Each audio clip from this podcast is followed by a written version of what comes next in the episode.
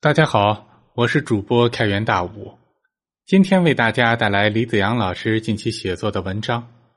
文章的题目是《新十大关系之四：自力更生和国际协作的关系》。文章的发布日期是二零二二年五月三十日。中美贸易战开始以来。自力更生、自给自足成为了社会议论和关注的热点。由于美国的无理制裁和打压，中国人关于卡脖子的记忆再次被唤醒了。新中国曾经长期遭受到西方国家的封锁，中国人曾经深受被人卡脖子之苦。改革开放以来，随着国际经济合作广泛且深入。大家原本以为被卡脖子已经是过去时了，可没有想到一夜之间，这一场景又回到了我们身边。面对西方国家的卡脖子，大家的反应自然就是撸起袖子加油干，要自力更生、艰苦奋斗，让他们卡也卡不成。自力更生、艰苦奋斗无疑是正确的。而且，中国是世界上少数几个能做到这一点的国家之一。我国地域辽阔，气候地形条件多样，物产丰富，再加上人民的勤劳聪明，中国一直都是生产大国，对外界的依赖并不多，具备了独立自主、自力更生的条件。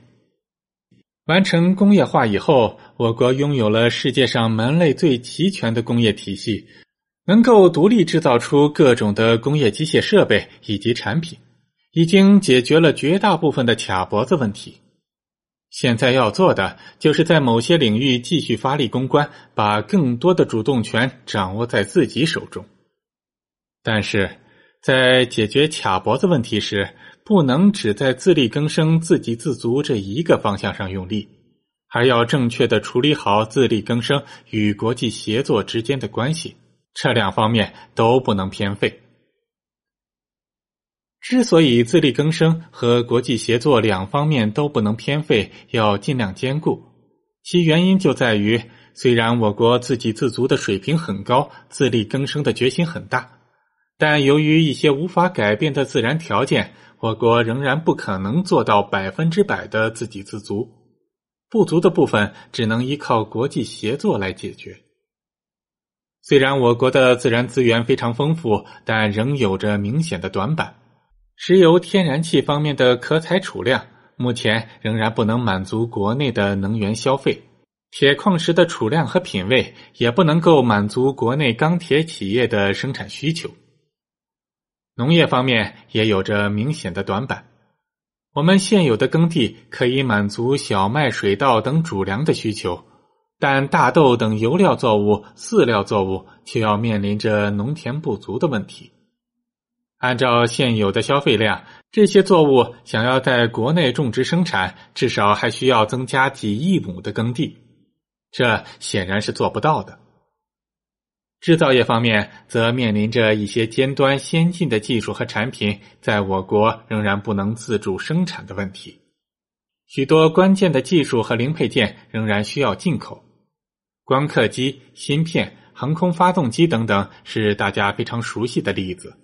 其实，在高精度测量仪器、关键原材料、软件等方面，我国也有着不少的缺口，并且这些在短时间内是不可能追赶上来的。看到这些情况，有些人可能会觉得非常沮丧，觉得中国毕竟还是不如外国，改变不了被人卡脖子的命运。这种沮丧其实完全没有必要。要知道，世界上任何一个国家，包括当年的美国、苏联这样的超级大国，都不可能做到完全意义上的自给自足。例如，当年的苏联虽然国土广阔，横跨欧亚两大洲，各种的自然资源都很丰富，但却因为国土当中没有热带地区。因此，重要的战略物资橡胶就无法在本土进行生产。新中国建立以后，苏联曾经积极推动与中国合作，在海南岛开办橡胶厂，为的就是要弥补苏联在这个资源方面的短板。美国的资源条件很好，但同样有着自己的短板。在铁、镍、钨等钢铁生产方面的矿产资源，美国并不丰富。美国曾经是世界上最大的铁矿石进口国，后来随着美国大量放弃钢铁工业，对铁矿石的需求这才降了下来。不过这样一来，美国又成为了钢铁进口大国。每年进口的钢铁达到几千万吨。对美国来说，更重要的对外依赖不在自然资源方面，而在于美国曾经非常强大的制造业。由于多年以来的脱实向虚，美国制造业的实力已经大不如前。虽然在高端高附加值的领域，美国制造业仍然强大，但他们需要进口大量的工业制成品。包括服装、玩具、家电这种看似没有什么技术含量的产品。有人可能会认为，美国的这种大量进口不能算是依赖，因为家电、玩具这些商品没有什么技术难度，不可能被人卡脖子。其实不然，对于工业品来说，高精尖是难关，但大规模、低成本的制造同样是难关。比如医用口罩就没有什么技术难度，但能够大规模生产、低成本制造出来的国家其实并不多，以至于疫情爆发初期，很多国家在市场竞相抢购口罩。对大多数国家来说，想要自己组织生产口罩，一是来不及，二是成本过高，在经济上不划算，而且一些所谓我国被卡脖子的领域。比如光刻机，美国国内同样不能生产。美国的芯片产业虽然很强大，但大部分的芯片都并不在美国国内制造。芯片、液晶面板这些产品，美国国内的生产能力其实很薄弱，对外依赖度很高。至于欧洲、日本，那就更谈不上自给自足了。他们连最基本的石油、天然气和粮食都高度依赖于进口。实际上，如果在国与国之间展开比较，中国可以说是自力更生、自给自足程度最高的国家。任何一个其他国家单独和我国进行比较都不占上风。唯一一个比我国优势更大的国家就是外国，也就是我国以外的世界各地。这其实是很多人的一个思维误区，他们往往会拿我国分别去和其他国家相比。光刻机不如荷兰，工业软件不如美国，尖端机床不如德国，半导体原材料不如日本，高级时装不如意大利，铁矿石不如澳大利亚。至于足球嘛，呵呵，这就给了他们一个沮丧的印象：中国处处不如人。其实，中国处处不如的只是那个外国。所谓的“中国不如外国”。其实是在说，中国在某些领域没能占据全世界一半以上的份额，这有什么可沮丧的呢？而且那些在某些领域强于中国的国家，他们弱于中国，甚至远远落后的领域却又比比皆是。况且在很多领域，中国只是落后于世界第一名而已，我们在很多领域都是第二或者前几名。因此，如果整体比较，中国的国家实力和资源禀赋在世界上是超强的。中国其实是世界上最不必担心被人卡脖子的国家之一。而中国之所以要担心被人卡脖子，一个重要的原因就是我们没有处理好自力更生和国际协作之间的关系。自力更生固然重要，但加强和稳固国际协作同样重要。因为我国毕竟不可能百分之百的自力更生，世界上没有哪个国家可以做到这一点。有一些资源、产品和技术必须从外国进口，想要完全避免国际协作，既不可能也没必要。未来在自力更生和国际协作的关系上，中国必须拿出大智慧。既不能放弃自力更生，也不能一味的只强调自力更生，从而忽视国际协作。比如在农业方面，我国国内的耕地开垦基本已经达到了极限，不可能再出现大幅度的增长了。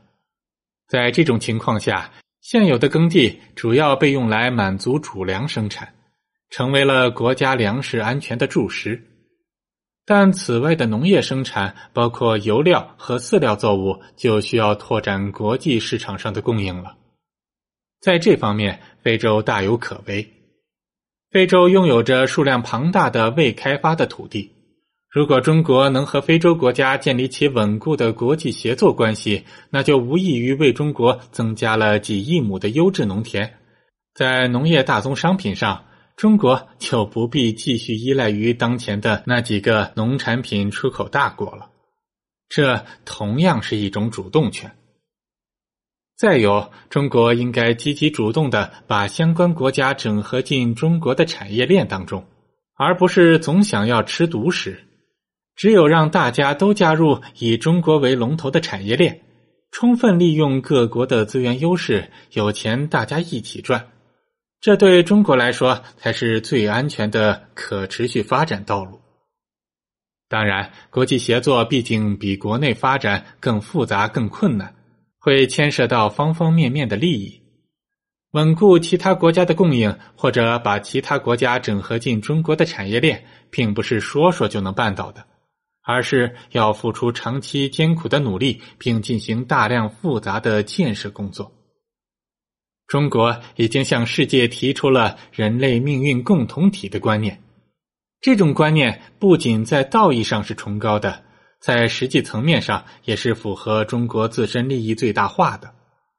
无论是从中国发展的现状还是前景来看，中国都必须努力扩展自己的国际空间，更多的开发和利用别国的资源，更好的建立与别国的深化协作关系。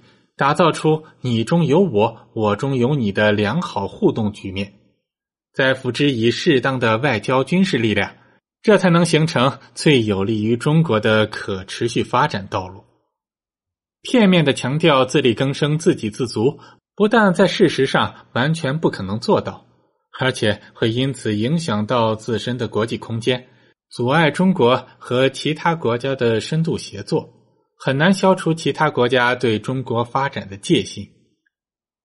中国传统的天下观念其实是无外的，在天下的大格局里，说到底并没有内外之分，大家迟早会成为一个整体。